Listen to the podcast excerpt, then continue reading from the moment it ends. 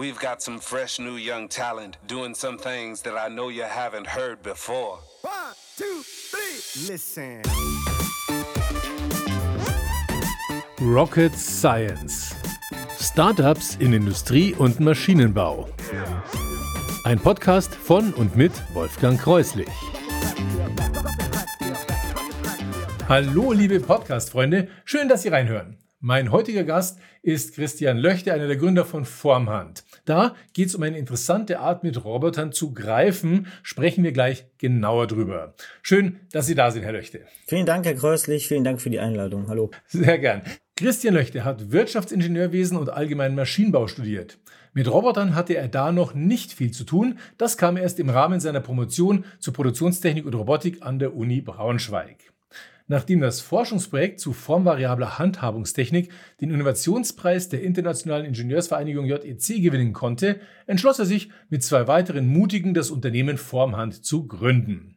In seiner Freizeit restauriert Christian Löchte Rennräder und mittlerweile sieht er seine Firma weniger als Start-up, eher als junges Maschinenbauunternehmen. Super, gute Zusammenfassung und äh, natürlich das letzte finde ich ist wirklich ein spannender Punkt. Dann erzählen Sie mir doch gleich mal, warum Sie lieber ein Maschinenbauunternehmen, ein junges sind, als ein Startup. Das äh, liegt vor allem eben auch an, an den Kunden, mit denen wir gerne äh, uns äh, natürlich äh, zusammentun möchten.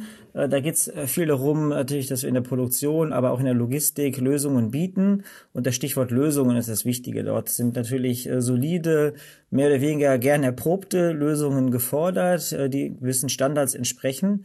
Und äh, das Image eines Startups hilft natürlich dann teilweise nicht, weil das natürlich oft Ausprobiersachen und so weiter sind. Zugegebenermaßen gehen wir natürlich den Spagat ein, dadurch, dass unsere Technologie an sich neu ist, wir aber natürlich aus langer Zeit des Maschinenbaus, Ausbildung oder Studium oder halt eben auch äh, Industrieerfahrungen äh, zehren, wissen wir halt eben, was dort zu tun ist und versuchen, das auch immer wieder darzustellen und unser Produkt entsprechend halt auch zu entwickeln, sodass wir halt dort eher als junges Maschinenbauunternehmen wahrgenommen werden wollen und auch so agieren. Jetzt haben Sie sich ja vor einigen Jahren, ich glaube 2017 war das, oder? Gegründet, ist das richtig? Richtig, das ist der Moment, wo wir halt mit dem technischen Produkt auf den Markt gegangen sind, mhm. ähm, um genau das, was ich gerade gesagt habe, zu tun, nämlich das Produkt zu kommerzialisieren, zu industrialisieren und allen Forschungsanstrich dort abzunehmen, um das Produkt wirklich äh, konsumierbar in einer Industriewelt zu machen. Wie lange davor haben Sie denn an diesem Produkt, auf das Produkt kommen wir gleich noch, denn schon gearbeitet oder geforscht dran? Wann war denn dieser Maschinenbaupreis, den Sie gewonnen haben? Gut, da müsst ihr jetzt selber nachgucken. Ich glaube, 2014 war der JOC Innovation Award. Mhm. Seit 2011 haben wir dokumentierte Ideen äh, zu der ganzen Formhandgeschichte. Und äh, eins der Hauptdokumente ist ein Bierdeckel. Das ist wirklich eine Bierdeckel-Idee, wo ich mit meinem Mitgründer Holger Kunz ja im Warmen draußen im Biergarten gesessen haben und es war das Typische, da müsste es doch eine Lösung für geben. Und auf diesem Bierdeckel sieht man wirklich das Konzept, was wir aufgemalt haben, was sich bis jetzt auch in Form halt nicht geändert hat. Ein granulatgefülltes Greifkissen, das mit einem Volumenstrom durchströmt wird. Mhm. Und das haben wir dann immer weiter in unserer Arbeit am Institut vorangetrieben und ja, mehr oder weniger zu einem U-Boot-Projekt gebracht, das dann halt immer sichtbarer wurde und am Ende in der Gründung geendet ist. Bei einer Gründung ist es ja immer so, das ist ja schon ein Schritt, wenn man da rausgeht und plötzlich ein Unternehmen machen will, da wird zumindest in der Startup-Szene, ich nehme jetzt doch den Begriff Startup mal mit rein, immer von Geldgebern, von Venture-Kapital und ähnlichem gesprochen. Wie ist das denn bei Ihnen abgelaufen? Ja, das ist ein guter Punkt. Also wir haben uns auch selber lange als Startup bezeichnet und so weiter. Genau in diesem Moment nämlich, wo viel Unsicherheit äh, durch dieses, man startet jetzt los und weiß nicht genau, wohin man startet. Bei uns wurde das dadurch unterstützt, dass wir erfolgreiche Gewinner im Exist-Forschungstransfer-Wettbewerb waren. Mhm. 2016, was uns natürlich geholfen hat, die Entscheidung zu treffen, aus ja, promovierten Maschinenbauingenieuren halt dann auch Unternehmer zu werden, weil ja das Risiko stellt sich auf jeden Fall mit einem Hightech- äh, und Hardware-lastigen Produkt auf jeden Fall dar. Mhm. Das wurde uns auf jeden Fall durch dieses Förderprogramm des Bundesministeriums für Wirtschaft eben erleichtert, ja auch ermöglicht wirklich halt, weil neben der ganzen Sache, ich weiß nicht, ob das bekannt ist, das Förderprojekt, äh, aber ich denke mal vielen halt schon, mhm. war natürlich eine Grundausstattung und halt auch Personalkosten damit drin, sodass wir halt erstmal loslegen konnten. Mhm. Und damit halt eben auch genau die Schritte, die ein Startup macht, halt tun könnten, eine Rechtsform festlegen, halt äh, Logo, Marken, hm, Sachen sichern, mhm. sich mit Homepage zu beschäftigen, alles das, was neben dem Produkt zu tun ist. Wir sind sehr schnell in diese Phase gestartet, weil halt eben aus der Forschungsarbeit ein ja, Proof of Concept und ein Proof of Principle schon da waren. Das sind die Voraussetzungen für Exist-Forschungstransfer, an dem wir dann halt direkt mit Kunden weitergearbeitet haben. Das war unser Ansatz damals eben. Zu wie viel haben Sie da gestartet oder wie schnell ist das Unternehmen dann gewachsen oder wie viele Mitarbeiter sind es denn jetzt? Vielleicht auch direkt. Ja, gut, drei Fragen. Also gestartet sind wir mit drei, dem Kerngründerteam, das es so auch noch immer gibt. Äh, gewachsen sind wir dann innerhalb von äh, zwei Jahren halt auf zwölf. Jetzt mittlerweile sind wir aktuell sechs, was ja den letzten äh, zweieinhalb Jahren leider äh, zu Rechnung tragen ist. Mhm, mhm, sind aber auch aus meiner Sicht typische Zyklen, weil wir halt äh, relativ viel Produktentwicklung getrieben haben, jetzt äh, sehr stark auf äh, Vertrieb und Integration wechseln. Also es gibt halt auch im Team einen Shift der, der Arbeiten, der Zuständigkeiten. Mhm. Einfach dadurch, dass wir halt jetzt eine zweite Produktgeneration äh, auf dem Markt haben, die ja einsatzfähig ist, salonfähig ist.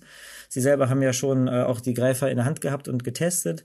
Das sind wirklich Standardprodukte, die halt äh, so integrierbar sind und sich das Aufgabenfeld jetzt dadurch geändert hat. Mhm. Bauen zum Beispiel jetzt gerade ein Distributorennetzwerk auf oder halt auch Netzwerk an Integratoren. Also der der, wie sagt man so, der Scope, der, der Fokus der Tätigkeiten ändert sich äh, permanent eigentlich. Mhm, mh. Vielleicht schwenken wir dann doch gleich mal für unsere Zuhörer auf das Produkt. Wir haben ja grob mal gesagt, das hat was mit Robotern und Greifen zu tun. Aber vielleicht erklären Sie einfach ein bisschen genauer, was haben Sie denn da und was ist das Besondere daran? Das Besondere bei uns sind universelle Greifkissen. Ein Formhand-Greifkissen ist gefüllt mit einem Granulat, das sich selbsttätig verschiedenen Objektformen anpasst und zusätzlich haben wir dieses Greifkissen kombiniert mit einem Volumenstrom, der durch das Greifkissen durchsaugen kann. Das hat zwei Effekte.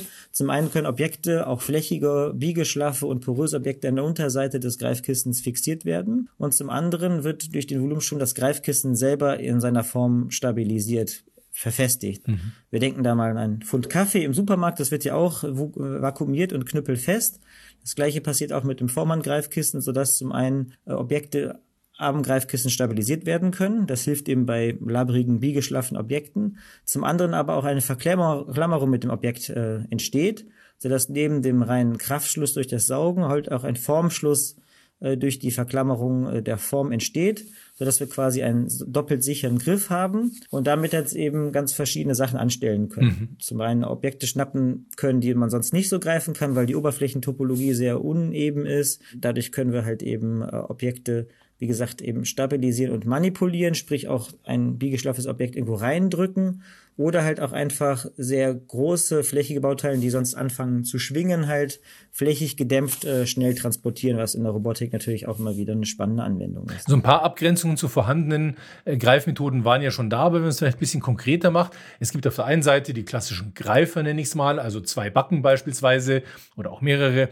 Es gibt aber auf der anderen Seite auch die Vakuumgreifer, also die mit ihren vielen kleinen Saugnäpfen in beliebiger Stückzahl ja dann auch weichere Objekte beispielsweise greifen können. Wo sortieren Sie sich denn da dazwischen ein und was ist dann der, der USB von, von der Formhand? Ja, also es ist diffizil und teilweise auch ein klares kommt drauf an. Generell haben wir den einen Unterschied zu den beiden genannten Systemen, dass wir, wie gesagt, den Form- und Kraftschluss kombinieren beim Greifen. Die Kisten sind mhm. per se weich und eben selbst anpassungsfähig. Wir brauchen keine KI-Software oder Versteller, sei es Linearantriebe oder Federstößel, um die Objekte um das Greifkissen oder unseren Greifer an das Objekt anzupassen. Damit ist es quasi eine in sich smarte Lösung. Mhm. Klar, wir sind an sich ein Sauggreifer, ähm, setzen aber im Gegensatz zu konventionellen Sauggreifern keine Drucklufttechnik ein, also um es positiv zu formulieren, wir setzen einen dezentral elektrischen Volumenstrom ein, mhm.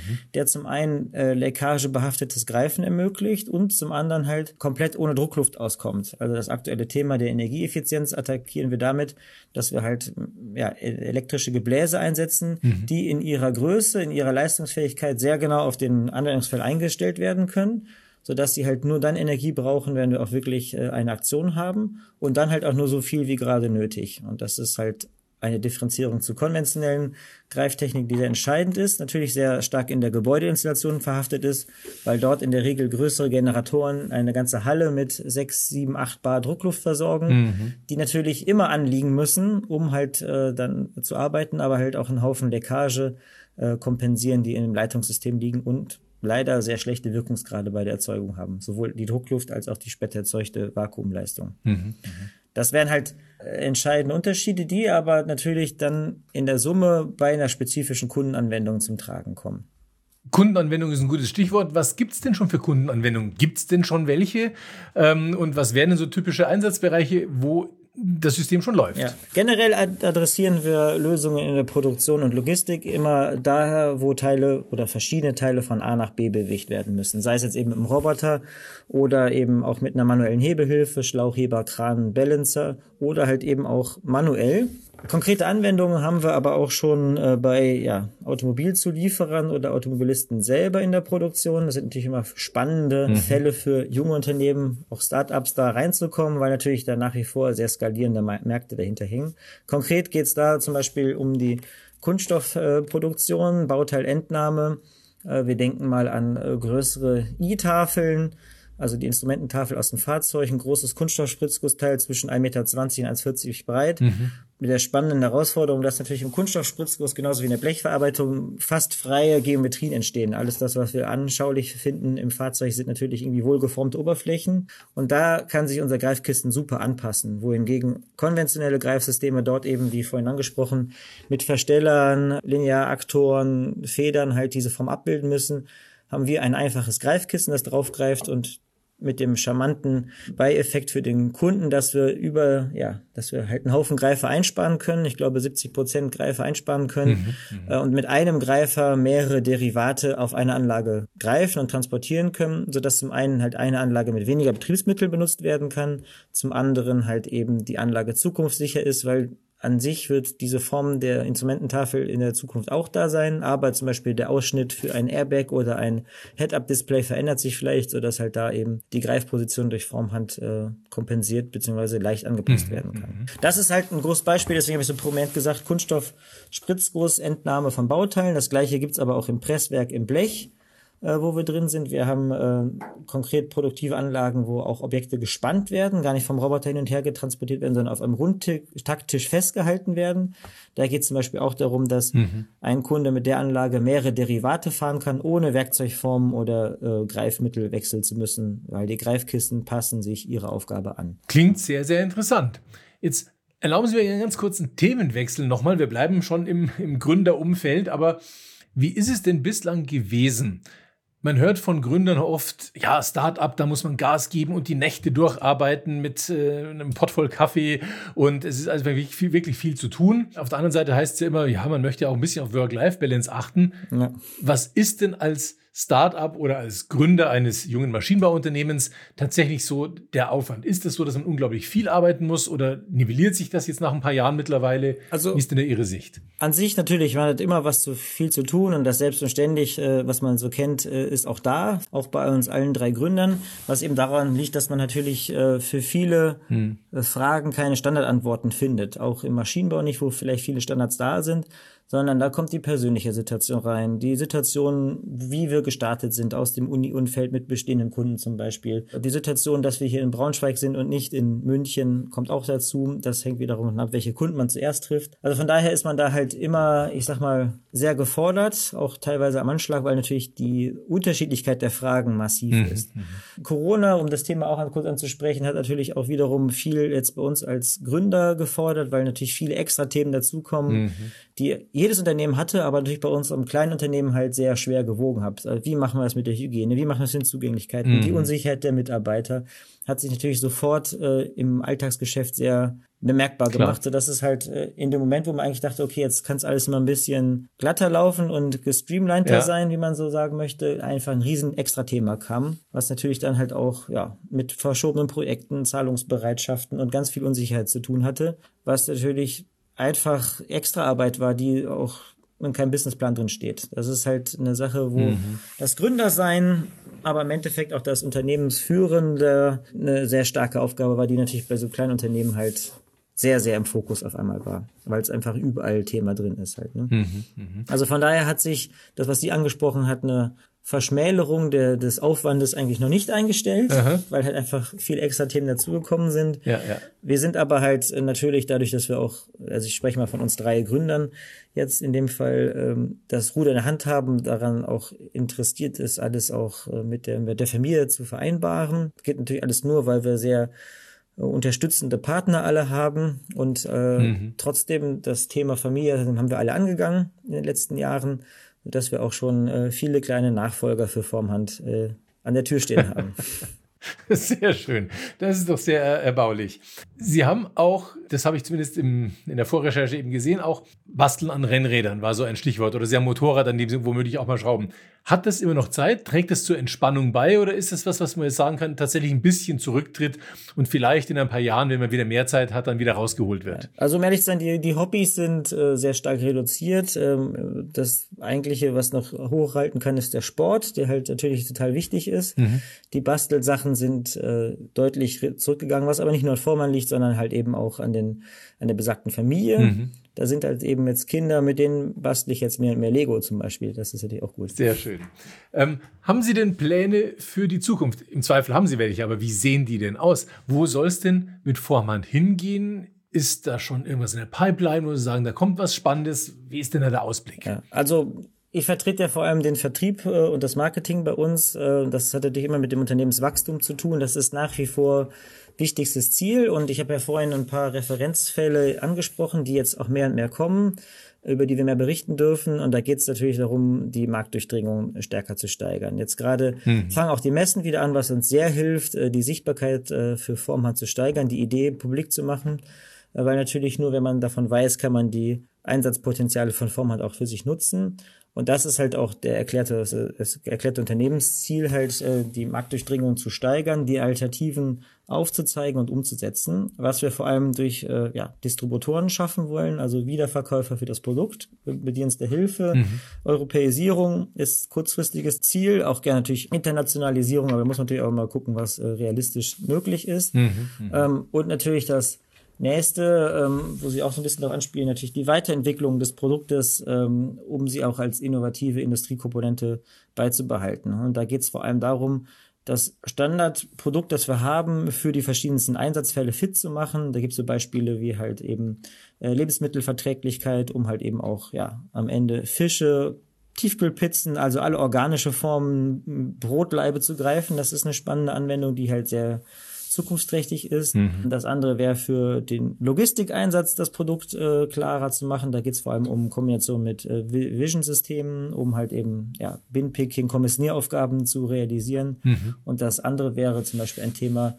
äh, die Greifkissen halt auch für Hochtemperatureinsätze ähm, zu funktionalisieren, um dort halt eben auch Sonderlösungen für zum Beispiel äh, Blechindustrie oder wärmere Kunststoffe zum Beispiel zu ermöglichen. Also daher gibt es auch eine volle Roadmap, um das Produkt weiterzuentwickeln, so dass halt eben ja die die branchenspezifischen Lösungen zunehmen und das Standardprodukt halt eben ja zu und zu mehreren Standards für die einzelnen Anwendungen wird halt. Ganz kurz, um, um Gefühl dafür zu kriegen, von der Größe des, des Einsatzbereichs, von, von wie klein bis wie groß sind die Greifer denn jetzt schon verfügbar? Ja. Also da orientieren wir uns an unseren Standardgrößen. Das kleinste, was jetzt im Sommer realisiert wird, ist ein rundes Greifkissen mit einem äh, 40 Millimeter Durchmesser.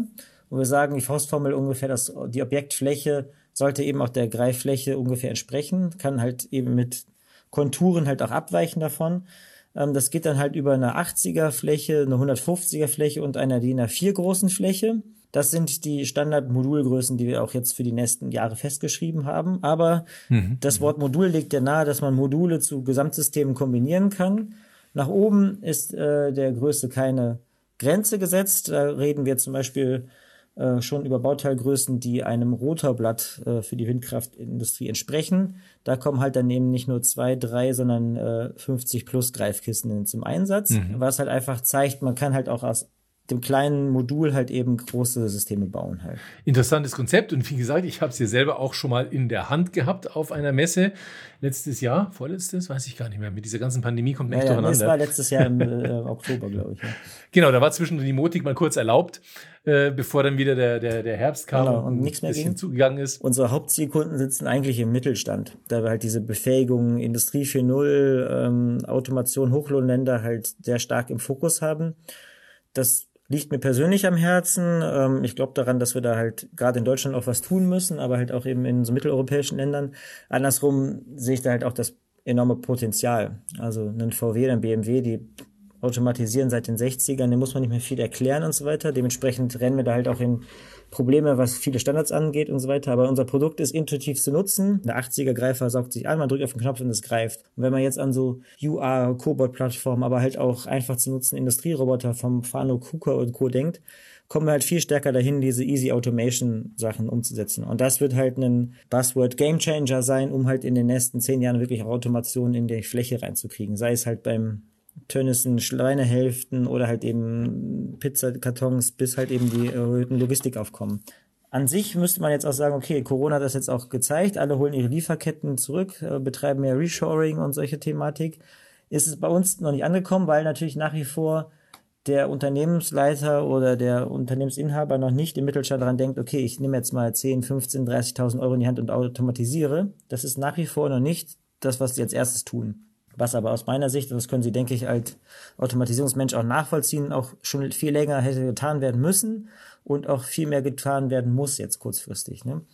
Ja, ich denke mal, das war ein sehr schöner Rundumschlag zu einem ja mittlerweile auch schon fünf, sechs Jahren ja. Start-up ja. sozusagen, das auf einem interessanten Markt unterwegs ist. Die Robotik, glaube ich, ist ja was, was in den nächsten Jahren durchaus noch Wachstum zulegen dürfte. Und von daher hat es mich sehr gefreut, Herr Löchte, Sie heute hier zu haben.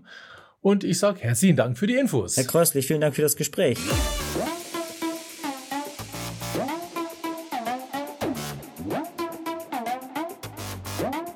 Herzlichen Dank für eure Aufmerksamkeit.